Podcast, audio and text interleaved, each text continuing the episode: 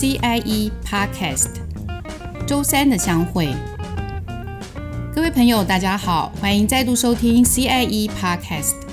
这是由中国工程师学会所制作的节目。我们想邀请您一起来关心工程界的大小事。我始终认为说创新呢、不是无中生有，也不是为新而新。我认为创新来自于传统的纯粹。气候变迁啊，确实在影响着我们啊。以今年为例，到目前为止，各个水库的集水区的这个降雨就非常的少。嗯嗯。但是我们还是要看到说，很多啊地方有时候就会产生短延时强降雨的这个状况。所以，怎么样在面对这个气候变迁的情境之下，特别是在防灾这一块，国际上非常重视用韧性的方式啊，来啊面对我们所谓的灾害的问题。所谓韧性的话，是我们希望说，当我们遭逢到极端的事件，要减少人民的生命财产的这个损失，可以让我们的关键基础设施啊，很快速的来复原，甚至可以减少我们社会经济对这方面所遭受的这个冲击。所以，基本上。我们从调试一直转到这个韧性的这个作为，是一个全球啊一致的所有的观念的一个转换。刚刚您听到的是水利署赖建信署长对于气候变迁、极端气候还有水危机的描述。那这些全世界都在关心的议题，可以怎么调试呢？今天我们会从水岸缝合的角度来认识水利工程的永续思维。水岸缝合，缝合的是什么呢？世界上主要的城市啊，都发源于在河川了哈，比如说一湖、二鹿、三门甲。那台南鹿港，还有台北地区旁边都有一条美丽的这个河川。过去几年，我们积极的展开所谓的中央管河川，主要的大河川的这个治理，在大河川的治理上面。我们提高了洪水的保护标准。在这几年，我们遭遇了这个灾害的资料统计啊，主要的所谓的积淹水的状况都是属于内水。所谓的内水的灾害，就是我们居住的地区因为道路的排水系统排水不及而造成的一些的灾害的问题，比例超过了九成。而这已经相当的数量的减少，从我们河川产生泛滥的一个关系。河川既然是一个都市的发源，也是一个重要跟人相火相依的这个空间。嗯，所以我们希望说，我们的河川的环境能营造得更好一点。无论从生态的保护、水质的维护，还有景观的塑造的部分，都是这几年我们努力的方向。嗯嗯，所以我们提出了所谓水岸缝合的一个概念。所谓水岸缝合的概念是，当然高耸的这个堤防啊，提供了一定程度的保护，但是某种程度啊，也区隔了我们人生存的空间跟河川之间相对互动的关系。有距离感。对，所以我们居住在啊主要城市的民众，他往往也很少有机会可以看到河川之美。所以近几年来，我们特别。着重在这一部分的一个工作，比如说头前溪，大家坐高铁都会经过了头前溪。那这几年来，前瞻基础建设计划做头前溪的水环境的营造，甚至一直延伸往西到南寮渔港，还有哎新竹市的十七公里的这个海岸线，可以让我们民众啊，可以在享受河川之美的上面啊，有一个疏解的。游憩的一个空间。嗯，它不是多一个硬体，不是多一个硬体，是希望把这个既有的这个所有的硬体的防洪构造物啊，嗯、然后透过一些设计上面的巧思啊，能让我们人的生活的空间跟水岸的环境啊，可以融合在一起，而不是啊裂解的。所以我们就用缝合啊这个字眼，希望把它相融起来，就是一个概念。对，概念就多了这一些功能跟这一些元素，比方说休闲的啦、呃古迹的啦、呃经济的啦这些功能进去。对，事实上在推动这个工作的话，第一个。观念的改变是很重要的事情，甚至是说跨域的合作是一个重要的。因为水利工程师啊，受了这个土木跟水利相关的这个工程的知识的一个训练，但是我们在做水岸缝合的工作，我们必须要跟社会去做进行沟通，嗯嗯，对，然后了解民众的需求，然后甚至也必须要跟景观或是生态的部门或是相关的专业人员来做合作。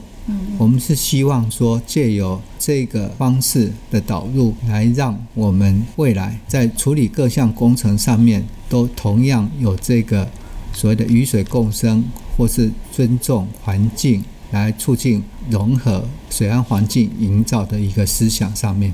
嗯，那这个水岸不见得是指大都会区吗？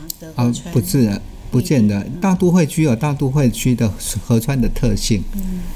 然后城乡的区域也有城乡区域河川的一个性状，嗯嗯，甚至在山林里面的一个河川，它有也有不同的性状，我们必须要依照河川的特性，来去予以适当的处理。嗯嗯嗯，对，看来要评估的层面还蛮多的，你也会纳入民众的，就是他们的需求、他们的想法，会做这方面的沟通吗？啊，水利署有十五个附属单位，其中有十个。河川局，这个十个河川局在地方上面都有公民参与的平台。嗯嗯嗯。啊，这个平台是整年在做运作的。啊，参与的人员除了有关心这个议题的重要民间团体之外，也有社区的民众来参与，当然也有学者专家，还有地方政府，啊，大家一起来针对我们所处的水环境，啊，所遭遇的问题来提出各自。所关切的问题，来共同来讨论。那、啊、这个也是这个平台上面可以解决的问题。比如说我们在第五河川局的云林县里面，我们曾经因为在施做这个堤防工程的时候，那事先透过这个平台，我们了解在施工区域里面有猪罗树蛙，啊，如何来确保猪罗树蛙的这个栖地可以不遭受破坏？是否在工程的导入上面，可以利用规避、减轻啊各方面的策略，来达到我上述的目标。啊，透过我刚刚讲的这个平台，也获致了相当不错的一个成果。嗯嗯。啊，在这边我要特别跟啊听众朋友分享的是，科技日新月异，我们可以利用先端的科技或是数位的方式来啊增进我们的管理，但是我们在施设工程的上面的话，因为工程技术的进步，可以促进我们这个设施结构的安全。但是我们希望利用更多的进自然或是自然的工法。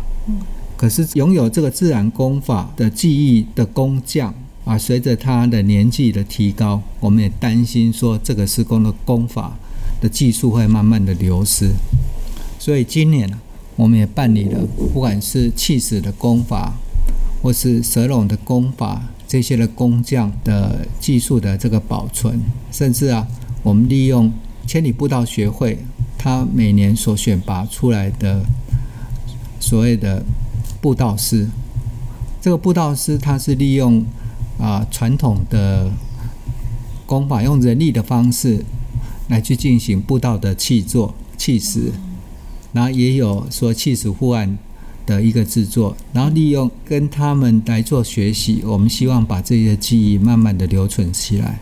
否则的话，我们会纵然我们会设计，但是找不到适当的工人，嗯，那这个工法也会慢慢的会变消失不见，这是我们所不愿意见到的事情。诶，那署长很好奇，这些功法在学校是学不到的吗？哎，是，对。哦，所以一定要靠师徒制这样传承下去才行。对对，好特别哦。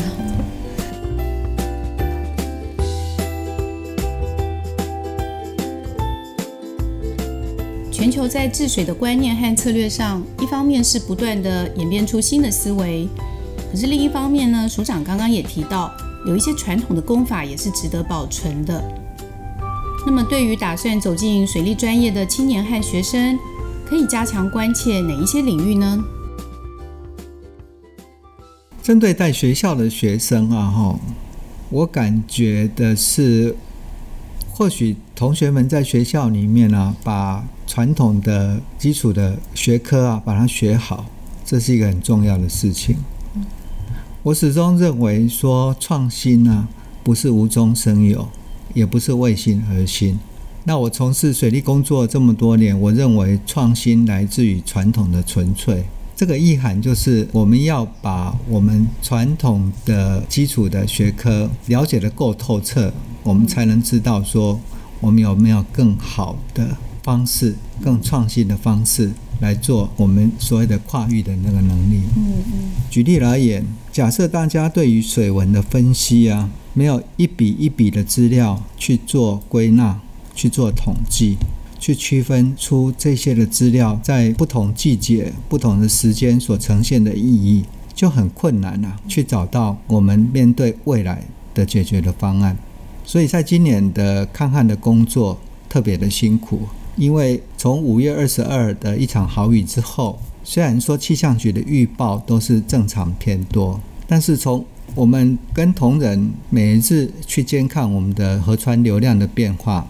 我们会发现说，河川流量在不降雨的时候啊，它的河川的基本的流量，它都低于超越几率啊百分之八十或是八十五。水利法在河级水权上面有一个通常保持之水量，当时大家都认为说，超越几率百分之八十五的水量是一个河道里面通常可以获得确保的这个流量。可是当我们每一天每一天在收集这些数据来看这些数据的变化的时候，我们就会发现说，诶，整体的环境的状况可能跟我们过去的认知不一样。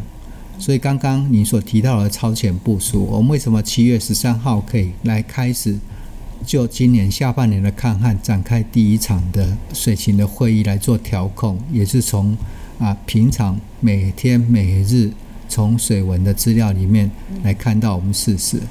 那当然，数位转型或是数位创新的应用也是很重要的。可是，对于水利或是土木或是水保这个领域的学生而言的，他在学校里面除了学水文学、流体力学，还有渠道水利学或是集水区经营学之外，我深切的感觉到说，千里之行，始于始于足下。从学校。然后步入职场的人都对未来充满的理想的怀抱，可是，在实现的这个理想的这个过程里面，若是能对于实地的状况能更有了解的时候，走到未来职场的路上，他就有更多深厚的基础可以堆叠出他走到啊更高的这个境界。我希望我们的新进的同仁。多到地方去学习，可以在现场里面可以得到体会。冬天有冬天的河川性状，夏天有夏天的河川性状。那我们只要计算出来的河川流量是三百 CMS，不是一个冰冷的数据。嗯，它大概它的量体规模是多大？大家去现场体会一下，才有办法去了解。每秒五米的流速可以把一个石头推动，那个流速是多快？你要去现场感觉一下，浊度超过五千 NTU 的浊度不利于净水厂的水质的处理。这个浊度大概是多么浑浊？嗯，这种尺度的观念哦，实际的物理的观念，在学校里面所学的都是一个数字。嗯，但是有更实际对大地的体察，它对于我们未来的工作是有帮助的。水利的工程人员啊，就是大地的工程师啊。所以他必须要了解大地的一个变化。最后，我们要从水利署长的视角，推荐具有指标性的水岸缝合计划。周末大家就可以安排轻旅行，走一趟优美的河川空间了。宜兰的大礁溪啊啊，去年中获了金狮奖啊，在这个工作的设计上面呢、啊，同仁利用旧有的护岸跟地形上的差异、啊，去设计出一个与众不同的河川工程啊，不但提供了安全的河川环境，也塑造了一个优美的河川空间。嗯，大家只要去看那个地方看，可以看到说，我们设出出来的护岸不是一样的高度，甚至也也许我们站在护岸上面不感觉它是一个护岸，这是一个例子。那宜兰的有一个抽水站啊，最近会完工的叫毛仔寮抽水站。这个抽水站的特性啊，在于说它的土地的使用啊，不是在另外征收土地，而是利用既有的堤防，把既有的堤防挖空，里面放一个抽水机，形成抽水站。完工了之后，再把它恢复起来，达到护岸的保护功能。那造型设计上面，它就像一个龙猫。这是一个很不错的一个一个例子。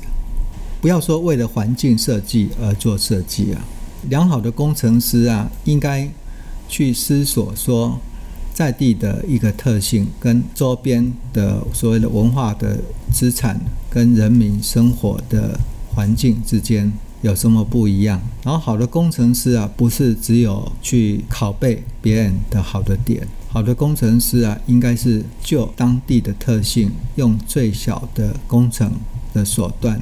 来达到它所需要达到的功能，所以未来我们希望水利的工作，它完成的公共设施不是只有实用上面的功能，它有多目标的功能。其实任何的工程规划呢，公民的参与都越来越重要。像是水岸缝合的推动，就需要许多的公民参与，它不是只有硬体的改善。还必须要加入很多软性的元素，然后把各个界面融合起来，而且最后啊，效益怎么样，还是得要取决于民众的使用情形。刚刚署长有提到“千里之行，始于足下”，那今年因为疫情的关系，可能我们没有办法完成千里的旅程。不过工作了一整年，我们大家都值得找一个时间歇歇腿，喘息一下，走一趟清水空间也是不错的。今天的节目就到这里结束。那下一次播出的时间，这这次我有查，十二月二十三号，记得收听哦。拜拜。